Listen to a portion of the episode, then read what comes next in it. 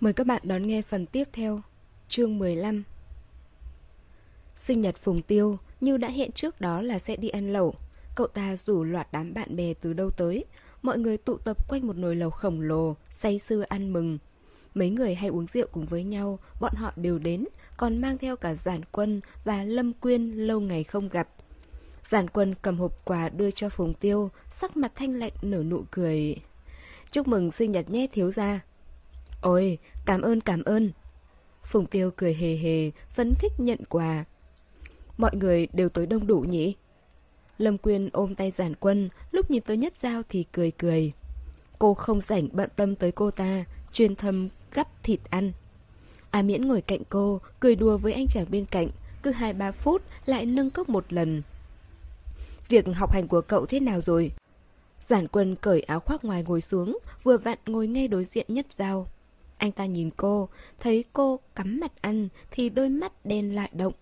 Lâm Quyên ngồi xuống cạnh giản quân, không biết sơ ý hay là cố tình mà đẩy nhẹ cánh tay anh ta. Giản quân nhìn Lâm Quyên, không nói gì. Nhất Giao lấy một tờ giấy ăn, mắt không tránh được, phải liếc qua bọn họ. Qua mấy tháng, vết thương do ẩu đả trong quán bar trên mặt anh ta đã lành hẳn. Một vết sẹo cũng chẳng có. Nhờ phúc của giản quân mà Nhất Giao bị đuổi việc đúng hôm đó. Từ đó về sau, người đánh nhau cùng anh ta có tìm người làm ầm ầm lên hay không thì cô hoàn toàn không biết. Thế nhưng với thế lực của giản quân và vị hôn thê Lâm Quyên thì việc gì cũng có thể xử lý trong chớp mắt, không cần đến lượt người khác lo lắng. Ôi, dài dòng lắm. Ăn đi, chúc mừng tôi đã tròn 26 tuổi. Phùng Tiêu phẩy tay. Cạn ly, cạn ly. Bát đĩa lần lượt được bê lên không ngừng nghỉ. Nhất dao ăn đến lưng bụng, bỏ đũa xuống. Dao bảo bối, hôm nay cậu ăn ít thế. Phùng Tiêu gắp rau bỏ vào miệng, thở ra một hơi nóng hổi. Cô vén tóc... Phần cậu mà, thiếu gia. Được, thiếu gia thích. Phùng Tiêu gật gù hài lòng, tay lại gắp thêm miếng thịt. Nhất dao bật cười, mở túi, lấy máy điện thoại. Hôm trước cô mới tải trò chơi gần đây đang nổi tiếng trên mạng, chơi thử qua thấy không tệ. Mấy ngày nay đều miệt mài tích điểm năng lực để thăng cấp. Nhất dao mở trò chơi, cặm cụi không để ý tới ai. Xung quanh đều là người với người tán gẫu, chỉ có một mình nhất dao im lặng. Bữa tiệc đang diễn ra vui vẻ, cánh cửa phòng bao đột nhiên được mở ra, mang theo hơi gió từ bên ngoài vào. Một bóng dáng cao lớn đi vào, như bước chân ổn định, tóc đen hơi rối. Ai cũng tò mò nhìn qua người kia, vì ngũ quan anh Tuấn mà ánh mắt mọi người mang theo vài phần đánh giá. Phùng Tiêu đứng lên, cười tươi. Anh, cuối cùng anh cũng đến. Cậu ta kéo dụ dân ra trước bàn, chân thành giới thiệu. Đây là dụ dân, bạn thủa bé của tôi. Nghe cái tên quen thuộc, nhất dao ngỡ ngàng, lập tức ngẩng đầu, mắt dán chặt lên người anh. Biểu cảm của dụ dân điềm tĩnh, anh hơi nhếch miệng cúi chào. Chào mọi người. Nhất giao không hẹn mà nghe thấy tiếng xì xào của mấy cô gái về dụ dân, cùng đôi mắt sùng bái. Đến cả A Miễn đang bận tiếp chuyện với người kia, cũng phải quay đầu ra, trầm trồ thì thầm vào tai cô. Đẹp trai thế! Vậy mà tên Phùng Tiêu kia không hề cho mình biết cậu ta có người bạn cực phẩm như vậy. Nhất Giao không nói gì mà nâng cốc bia uống. Mắt đen chưa rời người anh đến nửa bước. Giản quân âm thầm nhìn cô, thấy tầm mắt cô cứ dính về phía khác thì sắc mặt anh ta tối dần. Hút một ngụm nước lẩu, thấy vị nhạt tuyệt. Lâm Quyên gắp tôm vào bát anh ta, nhẹ giọng nói Ăn đi. Mau ngồi xuống. Phùng Tiêu kéo dụ dân tới chiếc ghế duy nhất còn trống, chính là ghế bên cạnh nhất dao. Anh ử một tiếng, chân dài ngồi xuống ghế, nửa cái liếc mắt cũng không buồn đưa cho cô. Nhất dao nhìn chằm chằm người bên cạnh, thấy anh hờ hững, nửa sườn mặt chìm trong ngọn đèn vàng. Phùng Tiêu gắp đồ từ nồi lẩu và bát dụ dân, nhiệt tình mời anh ăn. Anh nói cảm ơn, xong cầm đũa lên từ tốn ăn. Một người đàn ông gần đó nâng cốc rượu, hướng về phía dụ dân hỏi Lần đầu tiên thấy anh dụ xuất hiện đó, anh làm nghề gì vậy? Anh bỏ đũa xuống, trả lời tự nhiên Tôi làm về lĩnh vực khoa học công nghệ Ồ, ngành nghề thú vị nhỉ? Không biết anh tốt nghiệp trường đại học nào? Viện Công nghệ Massachusetts. Anh cầm lấy cốc nước lọc, chậm rãi uống một ngụm. MIT ư? Dụ dân đáp Phải. Trời, giỏi vậy. Cả phòng kinh ngạc. Các cô gái thì càng kích động hơn Mở to mắt hâm mộ. Người vừa có tài vừa có sắc. Trời ạ, là cục vàng đấy. Hà hà, người của tôi mà lại. Phùng Tiêu vỗ ngực đầy tự hào Vì lý lịch quá ngời sáng Dụ dân liên tiếp nhận được những câu hỏi từ phía mọi người Anh lịch sự trả lời hết toàn bộ Tuy nhiên, phần lớn đều hỏi gì đáp nấy, một chút thông tin thừa cũng không có. Nồi lẩu bốc hơi nghi ngút, kéo theo đó là tiếng nói cười rôm rả. Nhất Giao ngồi cả buổi bên cạnh dụ dân, hoàn toàn bị bỏ lơ. Cái gai trong người cô lên cơn ngứa ngáy. Trò chơi trên điện thoại đã báo thua cuộc từ lâu, nhưng cô không màng quan tâm. đắt nguồn, ném vào trong túi. Cô đứng lên, giọng nhàn nhạt, nhạt. Tôi đi vệ sinh, rồi rời khỏi chỗ. Nguồn nhiệt bên cạnh mất đi, dụ dân vẫn chuyên tâm vào bát thức ăn và trả lời những câu hỏi từ bốn phương, sắc mặt không một khắc thay đổi. Nhất Giao bỗng thấy bực bội. Cô đứng trước bồn rửa tay trong nhà vệ sinh, liên tục vã nước lên mặt. Sau vài hồi, tâm trí cô thanh tỉnh hơn. Nhất Giao dừng lại, khóa vòi nước, lấy giấy lau nước đọng trên mặt. Hai bên tóc mai cô ướt rượt, một vài giọt nước bắn lên trên áo, để lại vài ba giọt nước loang lổ. Cô ngẩng đầu, nhìn mình trong gương. Mặt nhất dao trắng nõn, con người đen, xẹt tia khó chịu, sắc môi nhợt nhạt. Cô liếm môi, thở hắt ra một hơi. Cô thầm nhủ, mình thật trẻ con, suốt ngày đi so đo mấy thứ linh tinh. Không buồn nhìn cô thì sao chứ, đấy là tự do của người ta mà. Ai... Dù sao nhất dao chỉ thấy bức bối trong người, cô cào cào mái tóc, ném tờ giấy ướt và sọt rác, rồi đi ra ngoài. Lúc cô đi ra, không khí vẫn náo nhiệt như cũ. Dụ dân ngồi xem điện thoại, hàng mi đen nhánh, rủ xuống. Cô quay trở về chỗ mình, A Miễn quay sang nói Tóc mai cậu ướt hết cả rồi này. Cô ấy mở túi, rút một tờ giấy khô, cầm lau lau cho cô. Nhất Giao nói cảm ơn. Phùng Thiếu nói muốn đi hát tăng hai, cậu đi không? A Miễn hỏi. Cô gật đầu ừ một tiếng. Ốm không đó? A Miễn thấy mặt cô hơi tái, toan giơ tay đo nhiệt độ trên chán. Không sao, chỉ là uống hơi nhiều bia. Cô đáp. A Miễn nói, thế thì mình đưa cậu về. Không cần, mình vẫn đi chơi được. A Miễn định nói thêm, nhưng thấy Nhất Giao vẫn muốn đi chơi tiếp, nên đành thôi. Trò chuyện với cô hai ba câu, rồi lại quay ra tiếp chuyện cùng chàng trai bên cạnh. Nhất Giao liếc mắt sang chỗ dụ dân, anh vẫn cúi mặt nhìn điện thoại. Cuối cùng cô không chịu nổi nữa Lấy máy ra nhắn cho anh Nhất giao nhắn Anh về từ lúc nào thế? Máy điện thoại dụ dân tinh lên một tiếng. Anh nhấp vào tin nhắn Đọc qua Ngón tay gõ trên bàn phím. Dụ dân đáp Hôm kia Ngữ khí không mặn không nhạt. Áo khoác của anh vẫn ở chỗ tôi đấy. Ừ Anh không định lấy lại à? Tin nhắn nhanh chóng được trả lời Khi nào rảnh sẽ lấy. Thái độ hoàn toàn hờ hững, quay mắt 180 độ. Không nói gì thì không sao, bây giờ nói chuyện với nhau, giọng điệu anh lạnh lùng như thế, càng làm nhất giao thấy bực mình. Rõ ràng, mấy hôm trước còn bình thường, thế mà tự dưng thay đổi thái độ như thế này, muốn coi cô là cái gì chứ? Nhất giao tức nhắn lại một câu. Anh qua sớm lấy đi, không mèo nhà tôi cào rách áo anh đấy. Xong cô không buồn xem anh đã nhắn lại thế nào, úp điện thoại xuống bàn, nâng đũa, gắp thức ăn. Phùng Tiêu đặt nồi lẩu uyên ương, nhất dao chỉ gắp bên phần cay, ăn đến đỏ cả mặt mà chưa thấy thỏa mãn. Cô lại cầm lọ sa tế bỏ thêm vào bát mình. Nước lẩu trong bát cô chuyển đỏ đậm, cay đến lè cả lưỡi. Phùng Tiêu vỗ tay. Giao bảo bối, cậu ăn hết chỗ sa tế đấy, anh đây bao cậu bữa tối cả tuần. Cô nhướng mày. Cậu nói rồi đấy nhé. Đương nhiên, nam tử hán đại trượng phu, nói là làm. Nhất dao cầm cả chỗ sa tế lên, đổ hết vào bát mình. Nước canh đậm màu hơn, không biết ai mới có thể chịu đựng. Mọi người đừng lo cho cô ấy, có bát cay hơn mà cô ấy vẫn ăn được. Thiệt hại chỉ có đổ lên tôi thôi. Ai cũng đổ mắt về phía nhất dao, Phùng Tiêu lên tiếng nói. Dụ dân bên cạnh xem cô ăn, màu mắt đen không xáo trộn, Giản quân định rót cho cô một cốc nước, lại bị Lâm Quyên đè tay lại. Ánh mắt mang theo lời cảnh cáo, không được phạm quy.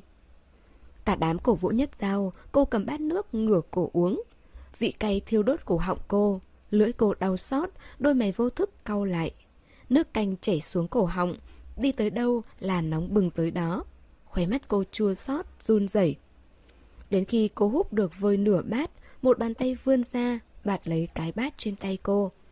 Mọi người đang hứng khởi xem thì bị gián đoạn, khó hiểu nhìn dụ dân đặt cái bát xuống, cầm bình nước lọc rót đầy một cốc. Nhất dao quay sang chỗ anh, mắt phủ một tầng sương mù. Đang vui mà. Cô ấy sắp uống hết cả bát rồi. Người lên giọng trách dụ dân phá hỏng cuộc vui. Phùng tiêu vỗ tay bồm bốp. Vậy là thua rồi nhé, cậu không uống hết bát canh, tôi không phải mất tiền, ha ha. Cậu ta vòng tay ôm cổ dụ dân. Em chân thành cảm ơn anh đó, ha ha. Dụ dân không cười, đẩy cốc nước lọc vừa rót sang chỗ cô, cũng không nói gì. Nhất rào hạ mắt, cầm cốc nước lên uống cạn. Ăn xong, Phùng Tiêu mời mọi người đi tăng hay, Bọn họ ra quán KTV gần nhà hàng. Phùng Tiêu đặt phòng, rồi nói mọi người hãy ăn chơi xả láng. A Miễn thích nhất là đi hát. Vừa vào cô ấy sung phong cầm mic, đứng hì hục chọn bài. Âm nhạc ồn ào nhanh chóng lấp đầy không gian. Trong phòng là các ánh đèn led nhấp nháy theo nhịp. Nhất dao ngồi trong góc, dụ dân cách cô cả một dãy ghế. Anh hơi cúi mặt, mắt kính phản chiếu các đốm sáng đầy đủ màu sắc, tay cầm điện thoại. Bên cạnh anh là một cô gái tóc ngắn, chẳng rõ nói gì mà thi thoảng anh ngẩng đầu, gật gù đáp lại. Vì âm thanh trong phòng quá lớn, cô ta tới gần anh ta thêm chút nữa, miệng gần như dí sát vào tai anh. Dụ dân nghe xong, lắc đầu, người ngả ra sau một chút để tránh động chạm vào người cô gái. Đúng là một cái nam châm, đi đến đâu cũng thu hút người khác. Nhất dao nhìn đĩa hoa quả không có xoài, cô đành xiên một miếng táo lên ăn. Phùng Tiêu và A Miễn ôm cổ nhau đung đưa hát, bộ dáng cực kỳ buồn cười, bị một số người lôi điện thoại ra chụp ảnh lại. Một lát sau, cô gái bên cạnh dụ dân đi lên chuyển bài, chỉ còn anh và một người đàn ông khác ngồi trên dãy ghế đó. Anh nhét điện thoại vào túi, kéo tay áo xuống nhìn đồng hồ, rồi bỗng dưng đứng lên, xài bước đi ra ngoài. Nhất ra ngoái cổ nhìn bóng anh khuất sau cánh cửa, không nhịn được cũng đứng dậy đi theo. Giản quân nhìn thấy hết thảy hành động của hai người, chỉ cúi mặt uống rượu, tâm tư nổi lên thành đợt sóng chiều. Nhất dao đi ra hành lang, đã không thấy dụ dân đâu, cô đứng dựa vào tường chờ đợi. 5 phút sau, cửa phòng vệ sinh hé mở, anh bước ra. Nhất dao ngẩng đầu, tiến tới đứng trước mặt anh. Dụ dao bất ngờ khi thấy cô bên ngoài. Anh dừng chân, dưới ngọn đèn hư ảo của hành lang, gương mặt cô khá mơ hồ. Có chuyện gì vậy? Chất giọng trầm nhạt lọt vào tai cô. Nhất dao hít sâu một hơi, cuối cùng mở mắt tức tối chừng anh. Ngón tay chỉ lên đôi môi mềm mại của dụ dân. Tại sao tôi mới hôn anh một cái mà anh đã tránh tôi như tránh tà thế? Lời vừa thốt ra, gió như ngừng thổi, thời gian như ngừng động, mọi hoạt động đều bị đình trệ. Chỉ trong một khắc, cả hơi thở và nhịp đập của đối phương đều rõ mồn một. Nhất Giao không chịu nổi việc mình bị coi là không khí nữa, quyết tra hỏi anh đến cùng. Đương nhiên tối đó cô say, không kiểm soát được việc làm của mình, nhưng cô chưa đến nỗi quên sạch thành xanh mọi chuyện. Cho dù là hối hận thì đâu có nghĩa lý gì. Dù sao, hồn cũng đã hôn rồi, mặt cô nóng lên vì lửa giận đang ngùn ngụt mà lá gan lớn hẳn. Cô tiến lên một bước, anh tự động lùi lại một bước, cuối cùng đẩy nhau vào góc tường. Cô nắm thế chủ động. Đồng tử đen như mực của anh xẹt một tia thẳng thốt và khó xử. Giống như mặt nước đang an tĩnh, đột nhiên bị người ta khuấy đảo. Anh cúi đầu, tóc đen rủ xuống, môi mím không nói. Cô trợn mắt phồng má. Nếu anh ghét điều đó, thì có thể nói ra. Tôi sẽ xin lỗi và đền bù cho anh. Cùng lắm là không bao giờ gặp lại anh nữa. Sao anh lại chọn cách bỏ lơ tôi, làm tôi vừa bực vừa tức? Không biết phải làm gì để hòa giải vấn đề thế hả? Anh nói đi. Suốt cuộc anh cũng chịu mở miệng, nói chuyện trực tiếp với cô sau từng đấy thời gian. Tôi không bỏ lơ cô. Vành tay anh phiếm hồng, thế nhưng do đứng trước góc tối nên không thể nhìn rõ, chỉ thấy sắc mặt anh lạnh nhạt đã dịu đi. Nhất rào tức đỏ mắt. Đó không gọi là bỏ lơ cô thì gọi là gì? Máy chủ bận, tạm thời không tiếp lời à? Nếu không thế, thì anh làm gì mà coi tôi như người lạ? Cô nhất định sẽ không thả anh đi nếu như không hỏi cho rõ. Hàng mi của dụ dân trùng xuống, che lấp vết bớt ở khóe mắt. Tôi chỉ muốn tĩnh tâm suy nghĩ một thời gian. Anh trả lời, giọng trầm lắng. Đúng. Sau nụ hôn của cô, anh thức trắng vài đêm liền. Anh không biết cảm giác của mình là thế nào, chỉ thấy trong lòng là một mớ hỗn độn không thể gỡ rối. Mỗi lần anh lao đầu vào làm việc để quên đi chuyện phức tạp của cuộc sống, chỉ cần nhắm mắt lại, hình ảnh căn phòng ngủ tối mịt và đôi môi mang theo vị rượu thơm ngọt của cô lại hiện lên, xâm chiếm hết thảy tâm trí anh. Dụ dân sợ, nếu càng dây dưa với cô, anh sẽ càng không kiềm chế được đầu óc mình, sẽ làm những chuyện bản thân không nên làm. Anh chưa xác định rõ được mình đối với cô là thế nào, chỉ biết mỗi lần nghe cái tên nhất giao là cả người như bị ai đó cù, nhột nhột khó chịu. Và anh càng sợ một ngày nào đó, mình lún sâu vào, bản thân sẽ nảy sinh những chuyện anh không thể lường trước được. Từng đấy thời gian sinh sống và trưởng thành, cuộc sống của anh chỉ thu hẹp lại trong căn phòng nghiên cứu, miệt mài đưa ra các sáng chế giúp đưa nhân loại lên một tầm cao mới, giúp anh có thể đạt tới lý tưởng mà bản thân anh mong muốn nhất. Nhưng chính nó lại tạo cho anh khoảng cách với cuộc sống bên ngoài. Anh không hiểu thế nào là thích, là yêu, là xúc cảm, để lại sau khi hôn một người. Anh muốn tìm hiểu, song kết quả chỉ cho một đáp án khái quát, không cho anh thứ mà anh mong muốn. Trong sách vở, họ không dạy thứ này. Anh lại như lâm vào đường cùng, tiến thoái lưỡng nan, không biết nên tiến hay lùi. Thế nên anh mới chọn cách bình tâm lại, tự hỏi chính mình rốt cuộc cô đối với anh là thế nào. Chỉ là dụ dân không ngờ việc mình làm lại khiến cô bực mình. Nó khiến tảng đá trong lòng anh lại nặng thêm một phần. Nhất dao bỏ tay xuống, nghiêng mặt hỏi. Anh có đủ thời gian để suy nghĩ rồi, vậy anh nghĩ xong chưa? Anh lắc đầu. Anh cảm giác thế nào? Cô dựa lại gần, mùi hương trên tóc cô len lỏi vào góc tối trong tâm hồn anh, hệt như đêm hôm đó, khi anh đè lên người cô, hương thơm ấy cũng lưu luyến anh. Tôi không biết. Bao phức tạp trong đầu đều nghẹn ứ trong cổ họng. Cuối cùng, anh chỉ biết thốt ra ba chữ ấy. Khốn kiếp, anh là người đầu tiên đấy. Nhất dao không kiềm được, bật ra lời chửi thề. Nửa giây sau, tay cô nắm chặt vạt áo anh, kéo cả người anh xuống, mạnh mẽ áp môi mình lên môi anh. Dụ dần sửng sốt, bị hành động bất thình lình của cô làm giật mình. Lần này, hương vị trên môi cô không còn là vị rượu cay nồng nữa, mà là vị hoa quả dịu nhẹ, giống như nằm trên bãi cỏ ngày hè thoáng mát, cắn một miếng dưa ngọt lịm. Nhất Giao kiên quyết giữ chặt áo anh, để anh không thể tránh đi được nữa. Nụ hôn của cô sâu hơn một chút, mơ hồ cảm thấy tim anh đập nhanh hơn. Cô nhắm mắt, hơi thở phả lên chóp mũi anh.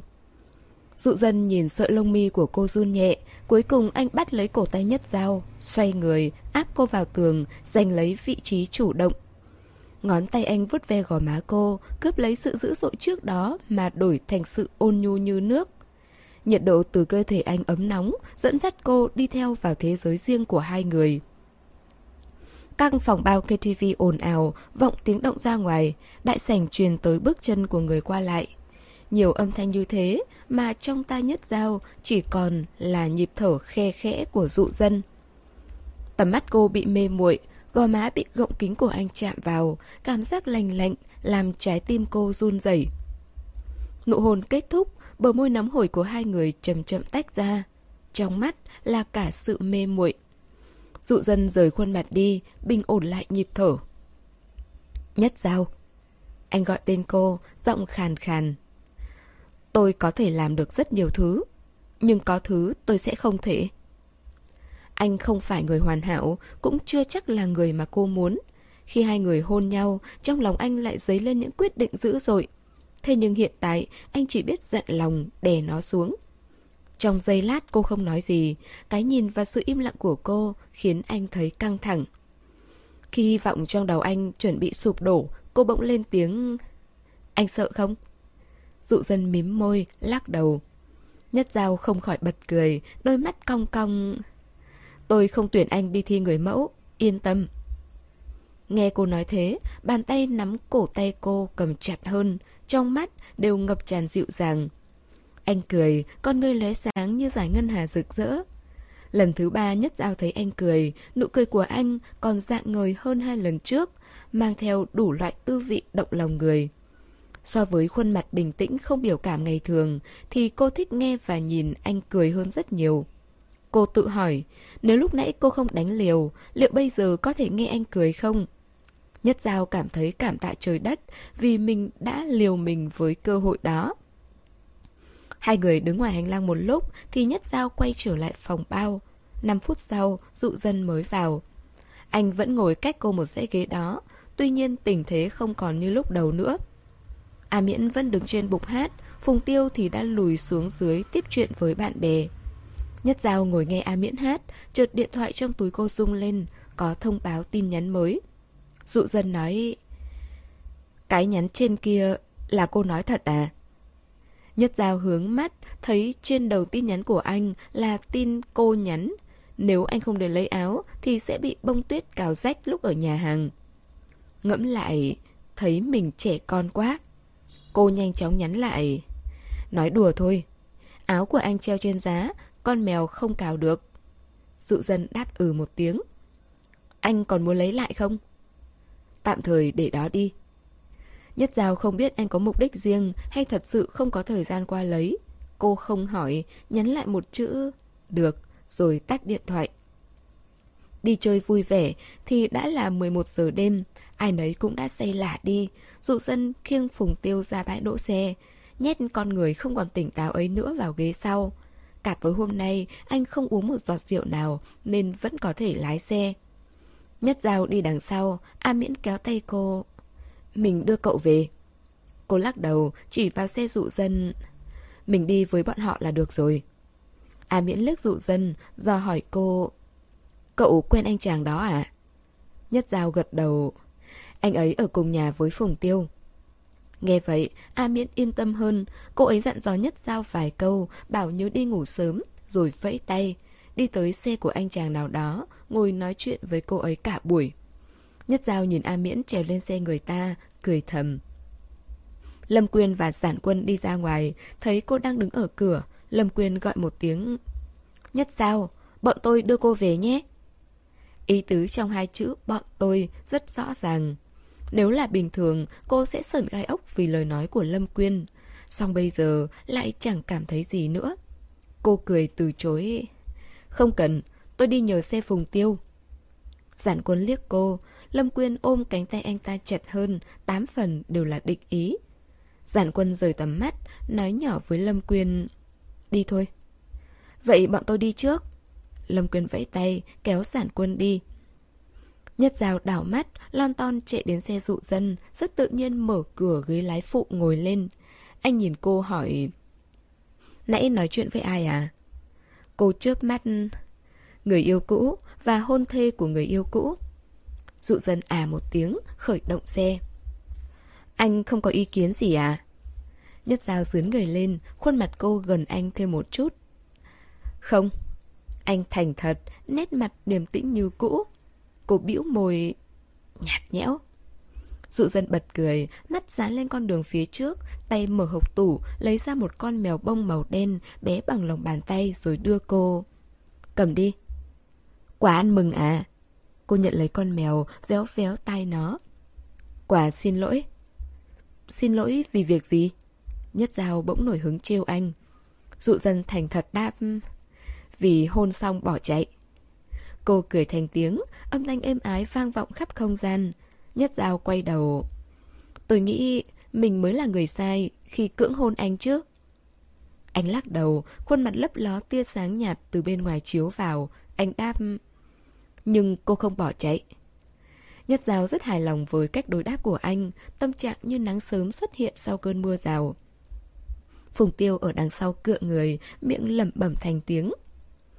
Quãng đường đi về nhà không gặp một chút trở ngại nào, dụ dân nhanh chóng lái xe đến khu tập thể. Khi nào anh rảnh? Cô vừa tháo đai an toàn vừa hỏi. Cuối tuần phải đi Nhật tham gia buổi ra mắt của dự án robot mới, giữa tuần sau mới về. Anh nhìn cô đáp.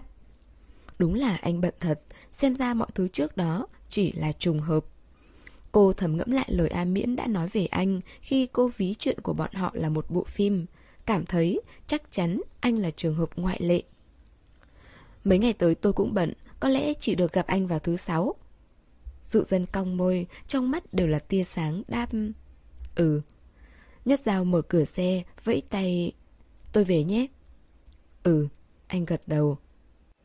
Cô đóng cửa xe lại, đi vào trong sân khu tập thể. Dụ dân quay đầu nhìn Phùng Tiêu, xác định cậu ta vẫn nằm yên thì mới chuẩn bị khởi động xe đi về nhà. Đèn xe vừa sáng lên, dụ dân thấy bóng dáng nhỏ nhắn, bỗng dưng vụt qua. Sau đó, tiếng cửa kính bên chỗ anh ngồi vang lên tiếng cộc cộc. Dụ dân không hiểu có chuyện gì đang xảy ra, nhấn nút hạ cửa kính xuống. Có chuyện gì... Anh chưa nói hết lời, nhất dao thò tay vào kéo mặt anh, cúi đầu đặt một nụ hôn chuồn chuồn lướt trên gò má. Dụ dân ngẩn ra. Cô vuốt ve bớt hình trái tim ở đôi mắt anh cười. Ngủ ngon nhé. Sau đó cô lại chạy đi. Dụ dân nhìn theo bóng cô tới khi nó biến mất ở chân cầu thang. Hai bên tay nóng lên. Anh đưa tay sờ má nơi cô vừa hôn, môi nhếch lên. Mất một lúc mới hoàn hồn lại. Dụ dân ngẩng đầu nhìn khu tập thể cũ trước mắt. Chớp mắt một cái rồi lái xe đi. Cả tối hôm đó nhất giao mất ngủ. Cô lăn đi lăn lại trên giường, hết nhắm mắt, lại mở mắt. Kết quả càng ngày càng tỉnh hơn. Bông tuyết nằm ngủ dưới chân cô, nghe tiếng động không buồn nhúc nhích, đuôi mèo phe phẩy lên xuống. Nhất dao mở đèn, phát hiện đã một giờ sáng. Cô nhìn con mèo bông dụ dân đưa cho, lấy nó, ngồi trên giường nghịch. Mặt con mèo hiền hòa, cái đầu nghiêng nghiêng, thân hình béo tròn mập mạp. Nhất dao bóp bụng nó, bông bên trong mềm mềm đàn hồi, sờ rất thích. Đặt tên em là bé Tuyết nhé. Cô sờ đầu nó. Nhất dao bỏ lại nó trên mặt tủ. Cô lấy điện thoại, mở một bộ phim lên xem để giết thời gian. Sáng hôm sau, Nhất Giao đến siêu thị trễ 15 phút, Lê Uẩn đang bê đồ từ kho ra. Thấy cô hớt hải chạy đến, cười ngạc nhiên. Lần đầu tiên em thấy chị đến trễ hơn cả em đấy. Nhất Giao cười, đánh mắt ra hiệu với cậu bé. Chú thẩm chưa đến đâu. Cô thở phào một cái, giơ ngón tay cái lên rồi chạy đi thay quần áo. 10 phút sau chú thẩm đến, Nhất Giao đã thay đồ ngay ngắn, đứng ở quầy thu ngân. Chào buổi sáng. Chào buổi sáng. Chú thẩm đi qua cô dặn dò. Hôm nay có xe mang hàng đến, cháu kiểm hàng rồi nhập kho giúp chú nhé. Cô dạ chú thẩm một tiếng, chú thẩm gật đầu rồi đi vào phòng làm việc. Lệ Uẩn quay trở lại quầy thu ngân, quay đầu hỏi cô. Sáng nay có chuyện gì mà chị đến muộn thế? Ngủ quên. Em không tin. Cậu nghi ngờ. Từ ngày hai người làm chung, Lê Uẩn chưa bao giờ thấy Nhất Giao đến trễ vì ngủ quên. Cậu còn tự thấy cô thật giỏi khi sáng sớm lúc nào cũng đi làm đúng giờ. Giờ giấc còn chuẩn hơn cả đồng hồ. Việc ngủ quên này đúng là chuyện hiếm thấy. Cô thề... Đúng là ngủ quên thật. Thế còn em thì sao? Tự dưng hôm nay lại đi làm sớm vậy? Cô vặn vẹo ngược lại. Nếu nhất giao chuyên đi đúng giờ thì Lê Uẩn là người chuyên đi muộn. Theo lẽ thường thì hôm nay cô đến, cậu mới đến. Thế nhưng lúc cô chạy đến thì cậu đã tới từ lúc nào rồi? Lê Uẩn đánh trống lảng, hai má phiếm hồng. Em đi lau nhà. Nhất giao thầm cong mép, chắc chắn là mới gặp phải em gái nào rồi. 10 giờ sáng, xe chở hàng như rùa bò đi tới, nhân viên phụ trách giao hàng đi vào gọi người ra lấy đồ. Một người đứng trong thùng xe chuyển đồ xuống. Nhất Giao và Lê Uẩn phụ trách mang đồ chuyển vào trong. Cô đếm đủ thùng hàng, gật đầu nói với người giao hàng rồi ký biên lai. Like. Đi nhé. Người giao hàng vẫy tay, quệt mồ hôi trên chán, rồi lại trèo lên xe đi tiếp. Lê Duẩn xếp đồ vào kho để mở lối đi, Nhất Giao cầm đồ thanh toán cho khách. 10 đồng của em. Cô nhét bánh vào túi, đưa cho cô bé học sinh trước mặt. Cô bé trả tiền, nhận lấy hàng, mắt ngó nghiêng trái phải.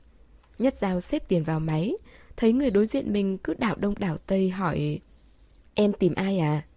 Cô bé gật đầu Anh Lê Uẩn ạ Cậu ấy đang xếp đồ, em ra ghế ngồi chờ một lúc nhé Vâng ạ Cô bé ngoan ngoãn gật đầu, xách cặp ra ghế ngồi chờ một lúc sau Lê Uẩn đi ra, thấy người quen đang chờ mình, liền chạy ra chỗ cô bé Cô bé mở cặp, đưa cho cậu một hộp bánh ngọt. Hai người ngồi nói chuyện rất vui vẻ. Trong cửa hàng đang vắng khách, Nhất Giao mở điện thoại. Thấy nửa giờ trước, Phùng Tiêu đăng một cái ảnh. Cô bấm vào xem.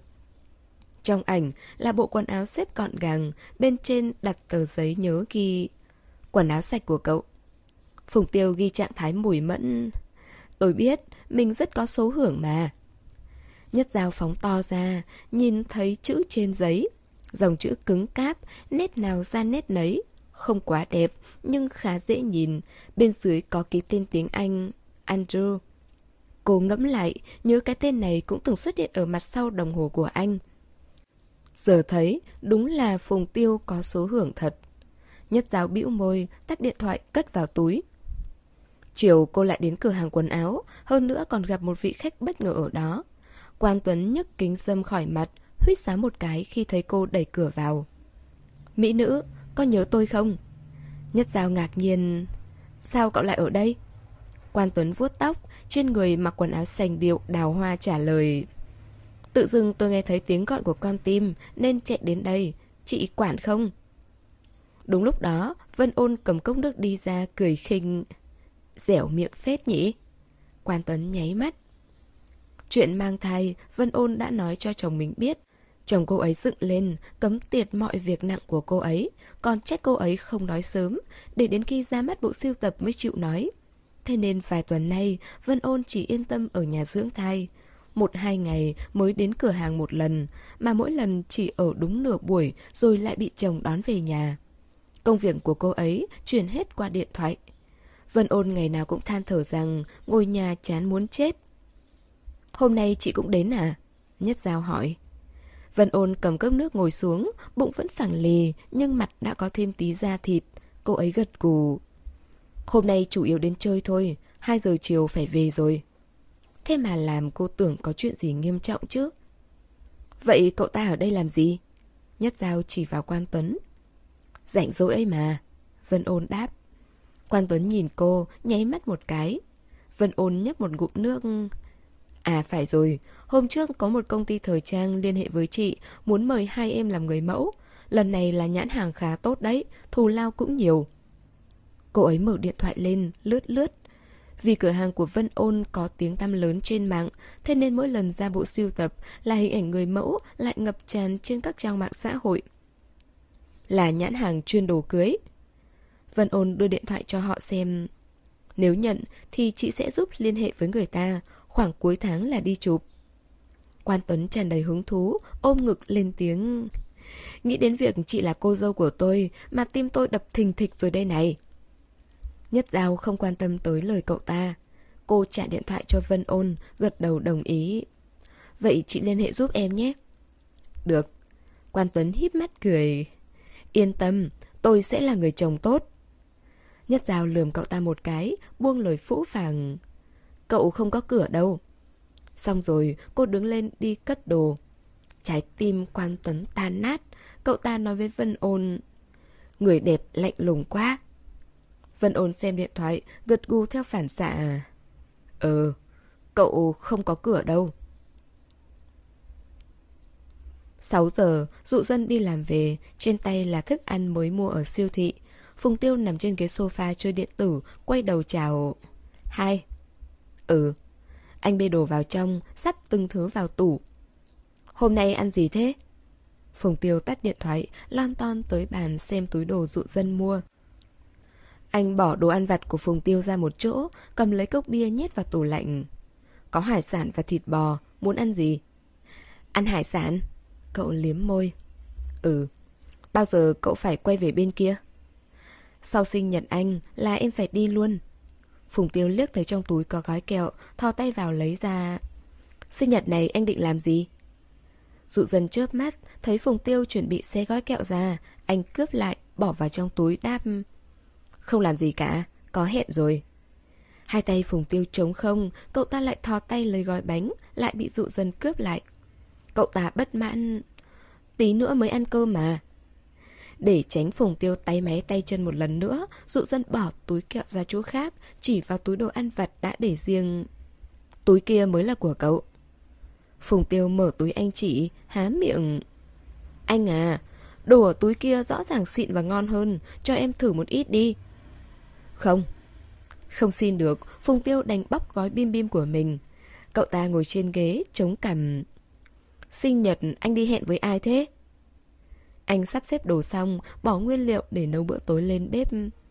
Bạn, Thế sắp tối anh muốn quà gì? Em tặng anh. Dụ dân lắc đầu. Không cần tặng, Giữ lấy tiền mà tiêu. Cậu ta bỏ miếng bim bim vào miệng, Nhai rụp rụp Sao lại không tặng? Anh chăm sóc em còn tốt hơn cả mẹ em nữa.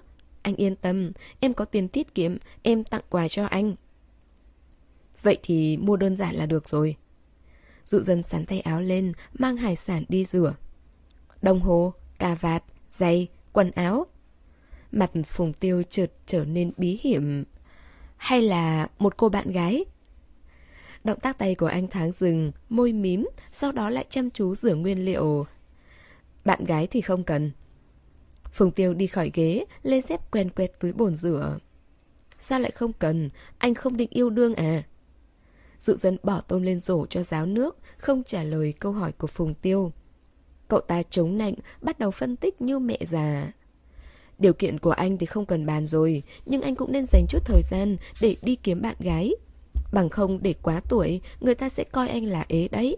Bây giờ anh đang trẻ đẹp, vài ba năm nữa làm nghiên cứu nhiều quá, bạc hết cả tóc, làn da nhăn nheo chảy xệ. Lúc đó chẳng phải quá thiệt sao? Nếu anh không thích phụ nữ châu Á thì có thể kiếm phụ nữ châu Âu. Em tìm cho anh. Lúc ở bên đó, em có biết một cô này, xinh lắm. Dụ dân cầm khăn lau nước trên tay, bỏ lại một câu. Anh đi thay quần áo. Rồi đi vào phòng đóng cửa, để mặc cho Phùng Tiêu tự làm nhà một mình. Nhất Giao vừa ra khỏi phòng tắm, điện thoại cô chợt nhận được một tin nhắn. Cô dùng khăn lau tóc, mở điện thoại lên. Em đang làm gì? Dụ dân hỏi. Nhất Giao hơi bất ngờ, cô chưa từng nghĩ sẽ có ngày dụ dân chủ động nhắn tin với mình. Cô mỉm cười, nhanh chóng nhắn lại. Vừa tắm xong. Dụ dân đáp. Ừ, xuống đây đi. Cô ngạc nhiên. Anh đang ở dưới nhà à? Tin nhắn nhanh chóng được hồi đáp. Ừ. Nhất Giao nhanh chóng bỏ điện thoại xuống, đi ra ngoài xỏ dép rồi chạy xuống nhà. Tới chân cầu thang, cô thấy bóng hình quen thuộc đứng bên cạnh cổng khu tập thể. Gió thổi qua, sợi tóc anh bay bay. Cô chạy tới, cười tươi. Sao anh lại tới đây? Dụ dân cúi đầu, thấy mái tóc cô ướt rượt thì nhíu mày. Sao không sấy tóc? Chưa kịp sấy thì anh nhắn tin, nên chạy xuống đây. Anh đưa túi đồ trên tay cho cô, nhất dao hiếu kỳ nhận lấy, mở ra mới phát hiện bên trong toàn đồ ăn vặt, cô không nhịn được bật cười. Đây là gì thế? Đút lót cho trẻ con ư? Anh mua mấy thứ này làm gì? Hàng mi của anh đưa lên đưa xuống, anh giải thích... Bọn họ bảo con gái thích ăn những thứ này. Ai bảo anh vậy? Cô nhướng mày. Alex, Tintin, Tiểu Đông. Cả ba người họ đều là người máy hả? Nhất Giao cười hỏi anh. Tiểu Đông là người thật, Alex là robot dọn vệ sinh, Tin Tin là người viết blog về tình yêu trên mạng. Dụ dân thành thật trả lời. Nụ cười của cô càng sâu hơn. Nhất Giao cảm thấy mình như đang nói chuyện với một đứa trẻ không hề biết nói dối. Hỏi gì đều thật thà đáp nấy. Hừm, rất tốt, sau này sẽ đỡ phải lo anh không thật lòng. Cảm ơn anh. Nhất Giao lắc túi đồ trên tay, túi hơi nặng, hình như có khá nhiều đồ bên trong. Ừ, lên sấy tóc đi, đừng để bị cảm lạnh. Chớp nhoáng như vậy sao? Chỉ đến đây đưa đồ, không còn mục đích gì khác ư? Cô nói... Anh gọi em xuống đây chỉ để lấy đồ ăn vặt thôi à? Sự dân gật đầu. Ờ, vậy được, em lên nhà đây. Cô Toàn bước đi. Đắn đo nửa ngày, tới lúc cô sắp đi, dụ dân vươn tay bắt lấy cổ tay cô, ngập ngừng cất giọng trầm. Nhất giao. Cô thầm cười, giả bộ ngạc nhiên quay đầu lại. Hử? Còn chuyện gì à? Ánh sáng lấp lánh nhảy múa trên gò má anh, nửa khuôn mặt khôi ngô chìm trong bóng tối, nửa còn lại rõ nét dưới vầng sáng, đôi môi anh cử động. Hôm qua em bảo thứ sáu gặp anh, hôm đấy cũng là sinh nhật anh. Có thể đi chơi cùng anh được không?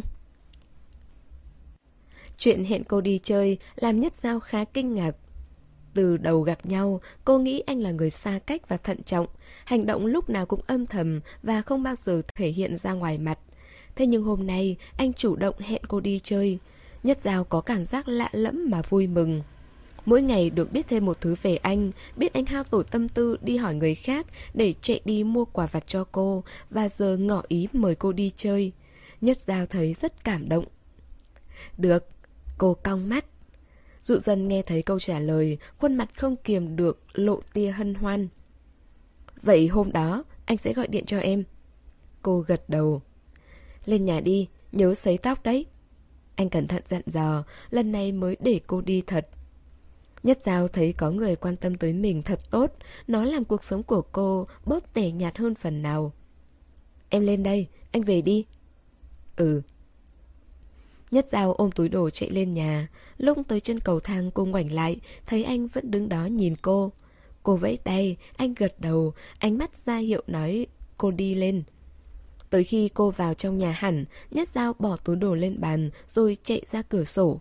Lúc này anh đã không còn đó nữa Chỉ để lại cái bóng đen lờ mờ Đang dần biến mất Bồng tuyên nhảy lên bàn Hiếu kỳ ngửi ngửi cái túi Tay bới móc đồ bên trong Nhất dao bế nó đặt ra chỗ khác Lấy từng món trong túi ra Hầu hết toàn là bánh và kẹo Có mấy nhãn hàng cô biết Cũng có mấy nhãn hàng lạ mắt Buổi tối nhất dao không ăn đồ ngọt Nhưng hôm nay tính là ngoại lệ Cô chọn một túi kẹo bóc ra, lấy một viên bỏ vào miệng. Viên kẹo thơm mềm tan ra trong miệng, khiến tâm tình cô vui như đang nhảy nhót trên tầng mây. Không tồi. Nhất Giao cầm điện thoại, nhắn cho anh một cái tin. Kẹo ngon lắm, cảm ơn anh. Chắc anh đang bận đi đường, nên khoảng 10 phút sau mới hồi đáp. Ừ. Sáng hôm sau, dụ dân đến công ty, Tiểu Đông và hai người khác đã có mặt trong phòng làm việc. Anh treo áo khoác, ngồi xuống ghế, mở máy tính lên. Tiểu Đông từ bàn bên kia phi sang, nhiệt tình hỏi. Anh Dân, thế nào rồi? Cháu gái anh thích bánh kẹo chứ? Anh gật đầu. Rất thích. Em đoán không sai mà, con gái thích thứ đó lắm. Ừ. Dụ dân mở phần mềm hôm qua đang làm dở lên, tiếp tục miệt mài hoàn thành công việc. Anh sắp làm xong rồi à? Tiểu Đông nhìn máy tính của anh, trầm trồ. Dụ Dân gõ bàn phím tanh tách Ký tự và số trong mắt anh đảo như trong chóng Sang tháng sẽ chạy thử nghiệm Nếu không có gì sai sót Thì có thể nộp dự án rồi Lần này nhóm anh làm cái gì? Nhận dạng biểu cảm khuôn mặt Rồi đưa ra dữ liệu về tâm lý người dùng Ôi chào, nghe hay hơn phân tích thời gian biểu cho động vật của bọn em nhiều Lý Đông, sếp gọi cậu Một người ở bên ngoài gõ cửa phòng làm việc Tiểu Đông vội đứng lên chỉnh trang quần áo. Đây, đến đây. Em đi nhé. Dụ dân không quay mặt đáp. Ừ. Thứ sáu nhất giao làm việc cả ngày, tới chiều cô xin Vân Ôn về sớm để chuẩn bị đồ. Dường như trực giác của phụ nữ mang thai nhạy hơn người bình thường. Cô vừa mới nhắn tin về sớm thôi, cô ấy đã hỏi thẳng. Em đi hẹn hò à? Nhất giao đáp, em đi ăn sinh nhật. Người bạn may mắn nào của em sinh ra vào lễ tình nhân thế? Nhất Giao quyết định không trả lời câu hỏi của cô ấy, quay lại vấn đề xin tan làm sớm. Vân ồn đáp, về đi, bảo Tiểu Liên khóa cửa kho lại giúp chị. Vâng. Được sự đồng ý của Vân ôn, Nhất Giao thu dọn đồ về sớm. Tiểu Liên liếc mắt, thấy cô chuẩn bị ra khỏi cửa, hô lên. Chị Giao, chị bỏ em lại một mình với chủ nghĩa độc thân đấy à? Mọi người ồ lên cười vang. Giao à, nhớ giữ mình cẩn thận đó. Nhất Giao nháy mắt với bọn họ. Em sẽ. Sau đó, cô đi thẳng. Dụ Dân hẹn cô lúc 6 rưỡi, Nhất Giao tranh thủ về nhà tắm rửa rồi chọn quần áo. Cô đứng trước gương nửa tiếng, lục tung cả tủ quần áo lên. Cuối cùng, quyết định mặc bộ váy trắng dài đến đầu gối, rồi khoác thêm áo ngoài. Dù sao cũng là buổi hẹn đầu tiên nên tỉ mỉ một chút. Lúc Nhất Giao đang trang điểm, tin nhắn của dụ dân gửi đến. Anh đến rồi. Em xuống ngay. Cô tô thêm một chút son, ngắm nghĩa đủ rồi thì bỏ hộp quà đã chuẩn bị trước vào túi. Mở tủ, lấy giày cao gót đi vào. Xuống dưới, cô thấy chiếc xe quen thuộc của anh dừng trước cửa. Nhất Giao đi tới, cốc cốc cửa kính rồi mở cửa, trèo lên xe. Cô vừa vào, hương nước hoa nhàn nhạt, nhạt lập tức lan tỏa khắp bầu không khí. Dụ dần nghĩ một lát, thấy khá giống mùi xoài. Không hắc, mà chỉ thơm nhẹ. Ăn cơm chưa? Anh hỏi. Ăn qua la rồi. Nhất Giao nghiêng đầu nhìn anh. Trong xe có bật đèn, cô chỉ cần chớp mắt là có thể nhìn kỹ dáng vẻ của anh. Dĩ nhiên, dáng hình dụ dân không thay đổi nhiều, lúc nào cũng đều sạch sẽ và gọn gàng. Nhưng hôm nay anh không đeo kính, đôi mắt đen sáng và trong hơn nhiều. Sao hôm nay anh không đeo kính? Đến giờ có đúng hai lần cô thấy anh không đeo kính. Lần đầu tiên là khi ăn mì ở nhà Phùng Tiêu, anh tự tháo kính ra. Ngày hai người mới gặp nhau. Lần thứ hai là lúc tình cờ gặp ở siêu thị. Hôm nay đổi qua đeo kính áp chồng. Anh đáp. Khi đeo kính vào, trông anh có vẻ tri thức và lạnh lùng. Khi bỏ kính ra, lại cuốn hút và dạng người. Quả là, người đẹp thì đắp cái gì lên cũng đẹp. Anh cận nặng lắm không? Mới đầu thì không, nhưng sau này tiếp xúc với máy tính nhiều nên bị tăng độ. Vậy sao? Ừ. Dụ dân mở lời, giọng nói bình tĩnh đến nghiêm túc. Hôm nay em muốn đi đâu? Cô hơi buồn cười đáp. Sinh nhật anh mà, anh muốn làm gì? Anh trầm tư suy nghĩ. Đi xem phim thì sao? Cô gật đầu. Được. Dụ dân tìm đường tới trung tâm thương mại. Nửa tiếng sau đã tới quảng trường đông đúc. Vì hôm nay là ngày lễ tình nhân, cả quảng trường đều được thắp sáng bởi ánh đèn hồng đỏ lung linh. Giữa đài phun nước còn có hai trái tim lớn làm từ hoa hồng.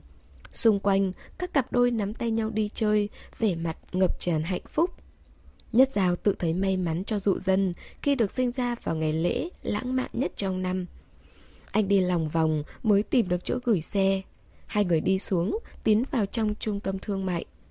Bên trong tòa nhà còn đông hơn cả bên ngoài, chật ních toàn người với người. Nhất Giao rất tự nhiên đưa tay dắt anh. Đừng đi lạc đấy nhé. Trong vài giây ngắn ngủi, cô nhận ra dụ dân đang từ từ nắm chặt ngón tay cô. Cuối cùng là cả bàn tay anh nắm lấy tay cô, không hề buông ra. Nhất Giao thấy tay mình dần nóng lên, nhiệt độ ấm áp từ người anh hết thảy truyền sang cô. Thoát khỏi đám đông ngột ngạt, hai người họ lên tới dạp chiếu phim ở tầng 4, không khác gì bên dưới. Trên này cũng toàn các cặp đôi dắt nhau đi chơi. Dụ dân đi mua vé. Thật may, vẫn còn hai ghế trống của một bộ phim khoa học viễn tưởng. Anh muốn ăn gì không? Cô nhìn quầy bán bỏng ngô và nước ngọt, hỏi anh. Nước lọc là được rồi.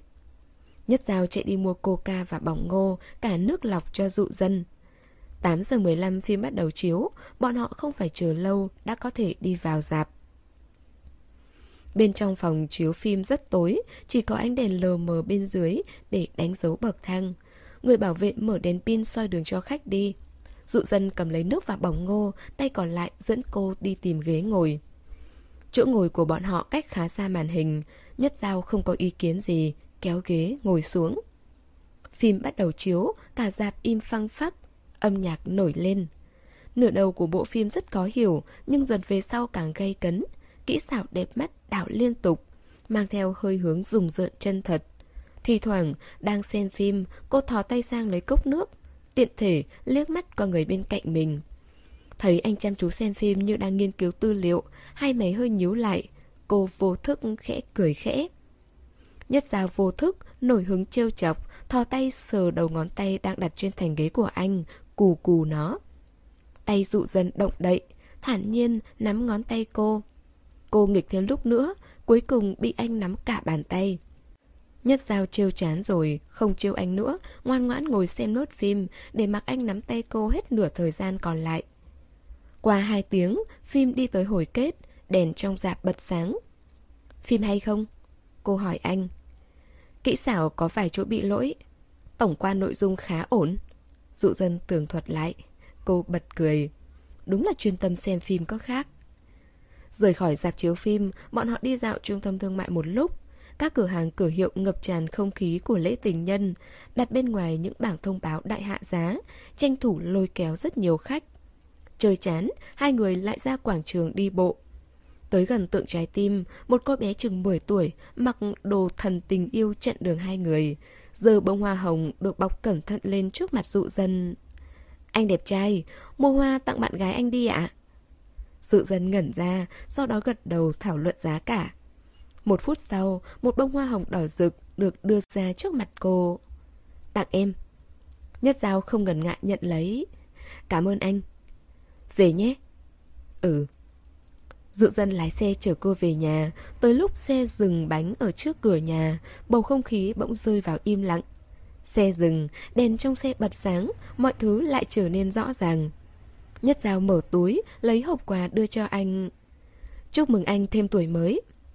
Dụ dân sững người, đưa tay nhận lấy quà. Mở ra, bên trong là chiếc cà vạt và một chiếc bùa bình an.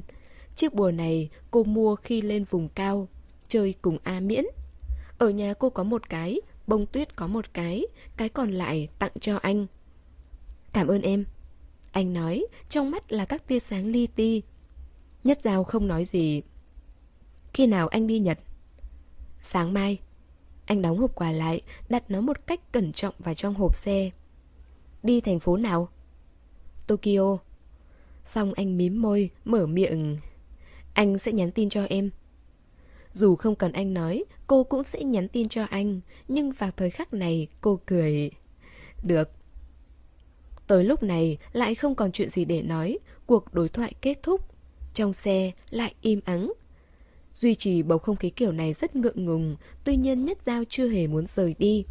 Cả tối nay, bọn họ chỉ xem phim và đi dạo xung quanh. Nói trắng ra, cô vẫn chưa đủ thỏa mãn. Thấy anh chả có ý kiến gì, cô chỉ im không nói. Anh có nhớ mình để quên thứ gì không đấy? Tới giờ khác khi một cây kim rơi xuống cũng có thể nghe thấy. Cô mở lời hỏi anh. Dụ dân trầm ngâm, nghiêm túc suy nghĩ câu trả lời. Thấy anh có vẻ không nhớ ra, nhất dao bật cười. Áo vest của anh. Đã thế, cô còn cố tình thêm mắm dặm muối. Hôm mà em cưỡng hôn anh ấy. Đến lúc này thì không ai là không nhớ ra. Anh rũ mắt, âm giọng giảm xuống một nốt. Anh nhớ ra rồi. Anh muốn tự lên lấy hay em mang xuống đây cho anh? Giờ khác đó, Nhất Giao nghe thấy câu nói dễ thương nhất trong cuộc đời.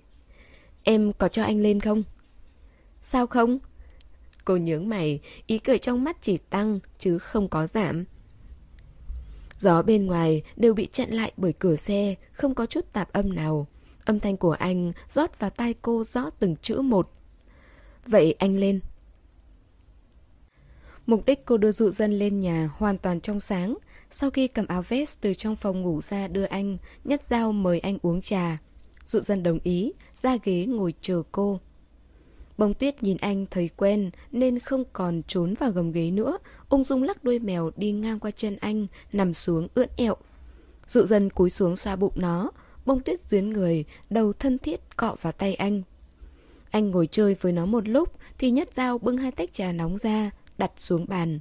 Dụ dân nhận lấy tách đưa lên miệng. Nóng đó, cô nhìn anh. Dụ dân uống thử trà, liếm môi hỏi. Trà hoa nhài à? Ừ, A Miễn mua cho em một hộp. Anh có nhớ A Miễn không? Cô gái ngồi bên cạnh em hôm sinh nhật Phùng Tiêu ấy. Anh lắc đầu. Không ấn tượng lắm. Cô ấy là bạn thân thủa bé của em, giống như anh và Phùng Tiêu vậy. Cô thổi trà, chờ nguội bớt rồi nhấp một ngụm. Cả ba người cùng học trung cấp 3 à? Trước đó cô kể với anh, cô với Phùng Tiêu là bạn cấp 3. Nhất Giao lắc đầu. Không phải, chỉ có em và Phùng Tiêu thôi. Chuyện dài lắm, sau này em sẽ kể cho anh. Ừ. Thực ra Nhất Giao không có thói quen uống trà, lúc pha cho anh mới tiện tay pha luôn một cốc cho mình. Dụ dần chậm rãi uống hết tách, liếc thấy thời gian đã muộn, anh cần cầm áo vest của mình. Anh phải về rồi. Mai mấy giờ anh bay? 10 giờ. Giọng cô hơi mất hứng, khuôn mặt ỉu xìu hẳn. Lúc đó em đang làm việc, không đi tiễn anh được rồi. Không sao. Anh hạ mắt, nhìn gương mặt trắng nõn gần mình. Lúc hạ cánh, anh sẽ nhắn tin cho em. Cô gật đầu. Anh đứng lên, vỗ vỗ người bông tuyết rồi nhìn cô. Anh về nhé. Em tiễn anh. Ừ. Đưa anh xuống cầu thang, nhất dao đi sau, tay chột vươn ra, níu tay áo anh. Dụ dân dừng bước, hơi ngạc nhiên quay đầu. Sao thế? Dụ dân. Cô gọi. Ừ. Bóng đèn ở cầu thang đã được thay mới, ánh sáng tốt hơn hẳn so với chiếc bóng già cũ trước đó. Mặt cầu thang bụi bặm, bên tường chóc vữa và phủ rêu xanh, mang theo mùi ẩm ướt của đường ống nước dò dỉ. Cô đứng cao hơn anh một bậc, khuôn mặt vừa vặn đối diện với mặt anh. Hai mắt nhất dao phủ một tầng sáng vàng, tóc đen khẽ động, trông cô nhỏ nhắn và thanh tú tựa như một cô bé đến từ vùng sông nước xa xôi. Mỗi khi cô dùng ánh mắt chăm chú nhìn anh, dụ dân tựa như nhìn thấy gió xuân đang nổi lên, cuốn đi những cánh hoa đào mềm mại, phất phơ tới tận chân trời. Hương xoài trên người cô thoáng bay tới chỗ anh. Môi nhất dao mấp máy. Anh có hối hận không? Anh chưa hiểu cô nói gì thì cô đã tiếp lời. Dụ dân. Năm nay em 25 tuổi. Công việc buổi sáng làm nhân viên ở siêu thị một gia đình. Buổi chiều làm ở cửa hàng quần áo, vài lúc sẽ nhận làm người mẫu chụp ảnh để kiếm thêm tiền. Lương tháng của em không nhiều, đủ để em và bông tuyết không chết đói. Em không hào nhoáng, không phải công chúa trong lâu đài, càng không phải người học rộng tài cao như anh. Nếu anh hối hận, em không trách anh. Tất cả đều do em chủ động theo đuổi anh trước. Còn nếu không, em sẽ hết mình nhất có thể để anh không bao giờ phải tiếc vì đã tin sai người. Lần đầu tiên Nhất Giao suy nghĩ tới thân phận của mình như vậy. Chính là vì nhìn thấy anh quá tài giỏi, hào quang của anh ngời sáng tới nỗi khiến cô phải xem lại bản thân. Lúc cô theo đuổi anh, cô không hề nghĩ nhiều tới vậy. Chỉ khi ở gần anh rồi, cô bỗng nảy sinh cảm giác lo sợ vì hai người quá khác biệt. Tuy nhiên, sẽ không vì thế mà cô lùi bước. Cô nói ra một chàng, giọng thanh thản tới lạ, cứ như đã chuẩn bị tinh thần cho mọi câu trả lời. Dụ dần nghe cô nói không sót một chữ Anh im lặng thu mọi biểu cảm của cô vào mắt. Sự lặng im kéo dài như vậy Bỗng khiến lòng cô run rẩy. Cô muốn nghe ý kiến của anh Muốn rất nhiều. Lúc ấy Dụ dân nắm tay cô Xoa ra mu bàn tay mềm mịn. Nhất dao giật mình vì động tác của anh Anh vuốt đường chỉ tay mờ nhạt Mắt mày sáng ngời Đặt lại một dấu ấn vào thâm tâm cô Em hỏi anh rằng anh có sợ không? Anh đã nói không rồi. Vậy em có sợ không? Giọng anh không lạnh nhạt như bình thường nữa mà dịu hẳn đi. Cô lắc đầu. Không bao giờ. Thế là được rồi. Anh vỗ vỗ tay cô, buông nó ra. Thực ra anh cũng không nhiều tiền lắm. Ngoại trừ lúc dự án thành công thì lương chỉ đủ ăn qua ngày thôi. Anh nói thêm, mi dài che lấp đồng tử. Cô bật cười, giọng lanh lảnh tựa như đang cù lỗ tai anh. Dụ dân, em muốn hôn anh. Nhất dao vòng tay qua cổ anh. Ừ. Anh tự động đưa mặt sát gần lại, hơi thở nhẹ phả lên da cô.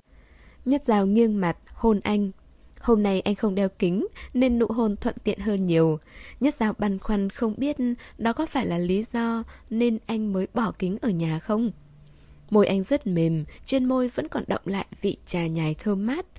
Bàn tay anh nhẹ nhàng ôm lấy eo cô, sau đó không còn hành động gì khác, chỉ đứng yên cho cô làm càn. Bên trên vọng xuống âm thanh sinh hoạt của các hộ gia đình, tiếng động ở chân cầu thang không vì thế mà dừng lại. Bầu không khí ở trên ám muội, nhiệt độ cơ thể đều dần tăng lên. Hôn đủ rồi, nhất dao rời khỏi môi anh, hai má ửng đỏ kiều diễm.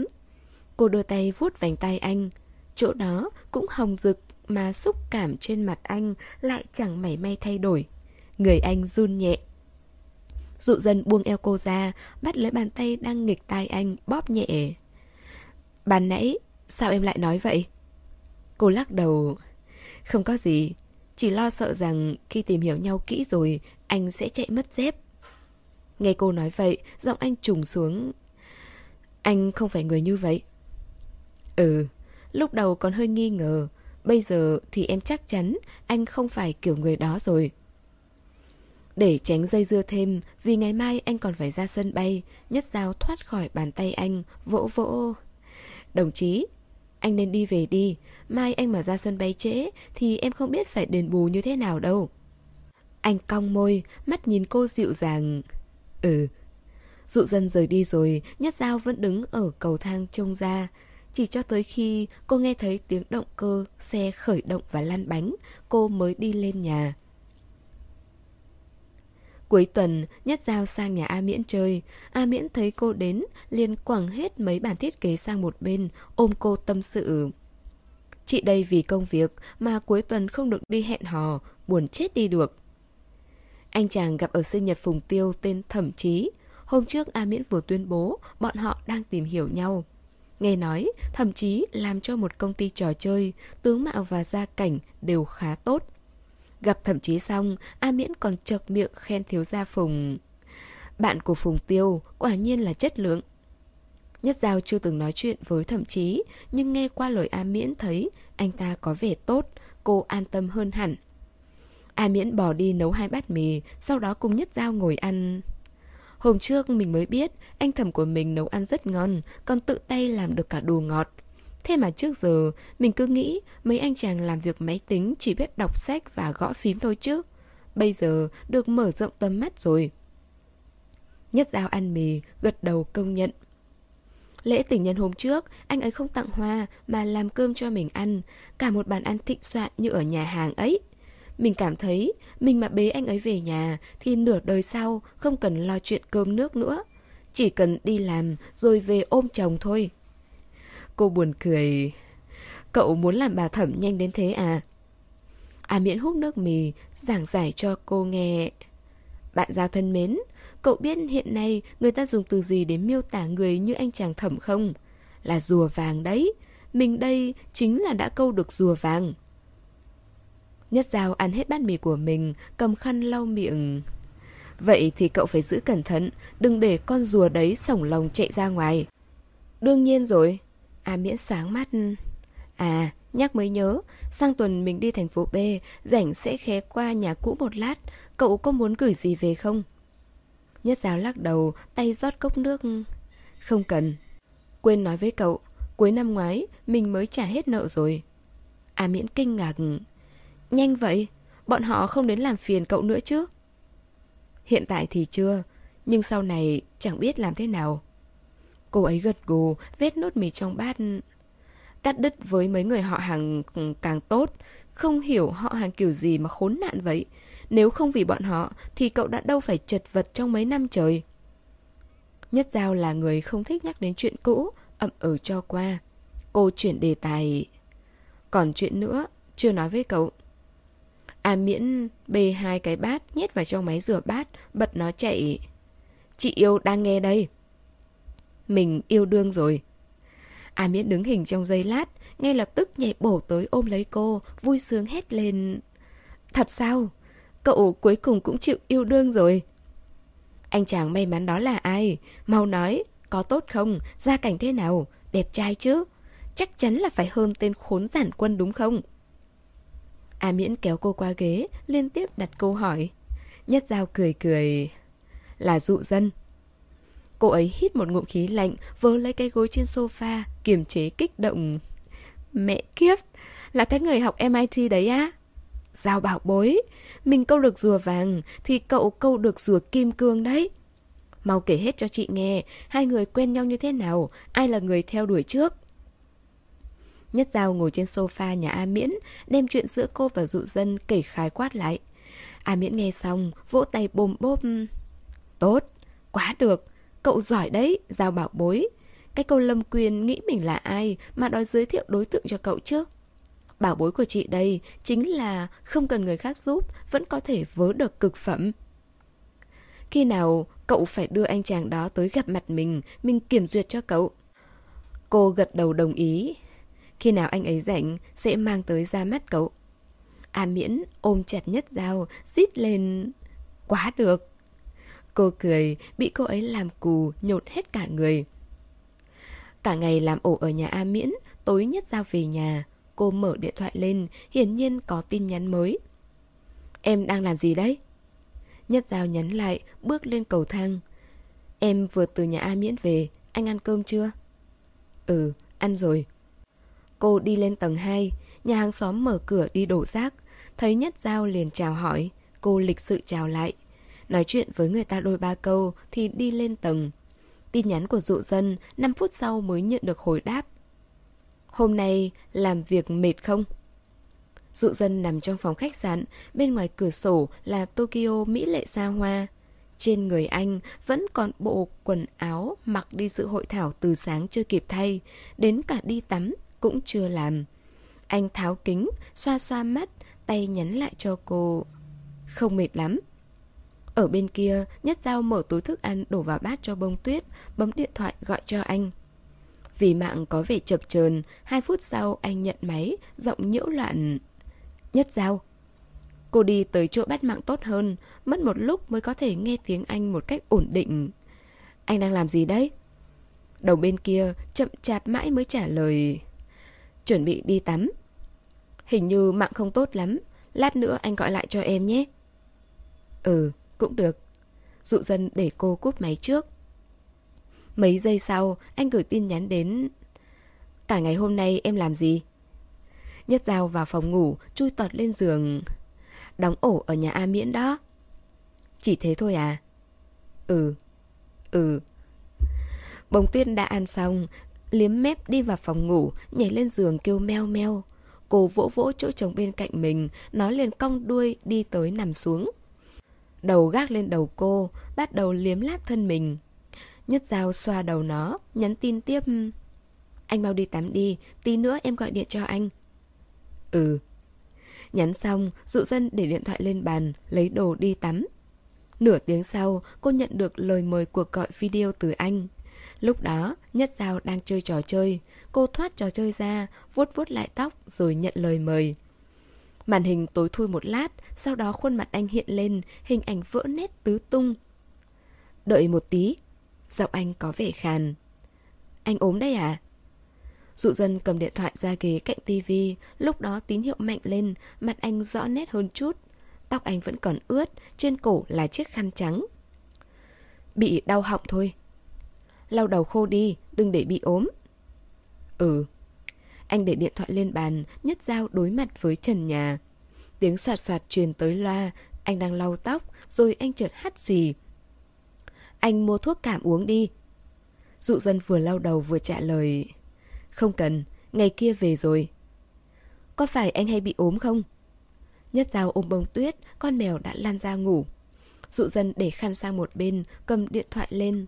Tóc anh rối tung mù, khuôn mặt vì thế mà mang theo chút lười biếng. Anh trả lời, Không phải, Chỉ là bây giờ ở bên Nhật vẫn đang lạnh, Không quen với thời tiết bên này thôi. Giữ sức khỏe đây nhé. Ừ. Qua mấy phút ngắn ngủi mà tưởng chừng dài đằng đẵng, Anh hít một hơi, Ngữ khí buồn rầu. Sao hôm nay em không nhắn tin cho anh? Cô ngạc nhiên, Em đang gọi điện cho anh còn gì? Dụ dần đi tới bên giường, Cầm kính đeo lên Ánh sáng từ đèn phản chiếu vào mắt kính của anh làm cô không nhìn được màu mắt anh, chỉ có thể mơ hồ nghe giọng nói mà đoán tâm trạng của anh bấy giờ. Là anh nhắn tin cho em trước. Cô tủm tỉm. Em nghĩ anh làm việc nên mới không làm phiền. Dụ dân ngồi xuống giường, khoanh chân đúng tiêu chuẩn. Anh vẫn có thể trả lời tin nhắn được mà.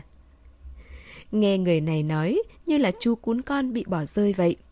Nhất Giao thấy vậy trêu chọc. Làm phiền anh đi chơi với mấy cô gái Nhật xinh đẹp thì ngại lắm. Sự dần nhíu mày, tâm trạng tuột dốc không phanh, rộng ngày một ủ rũ. Anh gặp toàn đàn ông thôi. Cô cười. Trêu anh tí thôi mà. Dụ Dân ngắm nét mặt sinh động của cô qua màn hình, bỗng gọi... Nhất Giao. Hở? Nhất Giao chớp mắt, khóe môi chưa hề hạ xuống. Sao mỗi lần anh gọi tên cô là cô lại cảm thấy rung động vậy chứ? Tiếng Anh vọng ra từ điện thoại, mang theo chút rộng mũi. Anh nói một câu tiếng Nhật, cô nghe không hiểu. Anh nói gì vậy? Dụ dân không giải thích, nói tiếp. Mai phải đi họp sớm, anh đi ngủ trước đây. Nghe vậy cô không hỏi thêm gì nữa, gật đầu. Ngủ ngon. Vẫn là cô dập máy trước. Hai giây sau, anh gửi tin nhắn vỏn vẹn hai chữ. Ngủ ngon.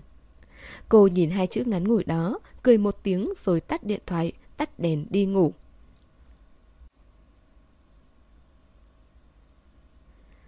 Các bạn thân mến, chúng ta vừa đón nghe phần tiếp theo của bộ truyện Gặp anh giữa muôn vàn hoa lệ của tác giả Summer. Và xin cảm ơn tất cả các bạn đã luôn dõi theo và ủng hộ kênh truyện. Um, rất mong các bạn sẽ nhấn like uh, và comment những cảm xúc của các bạn khi nghe uh, phần truyện này. Gặp lại các bạn ở phần tiếp theo. Để ủng hộ kênh, quý vị có thể để lại bình luận cũng như chia sẻ hoặc có thể ủng hộ tài chính trực tiếp về các địa chỉ đã được ghi ở phần mô tả.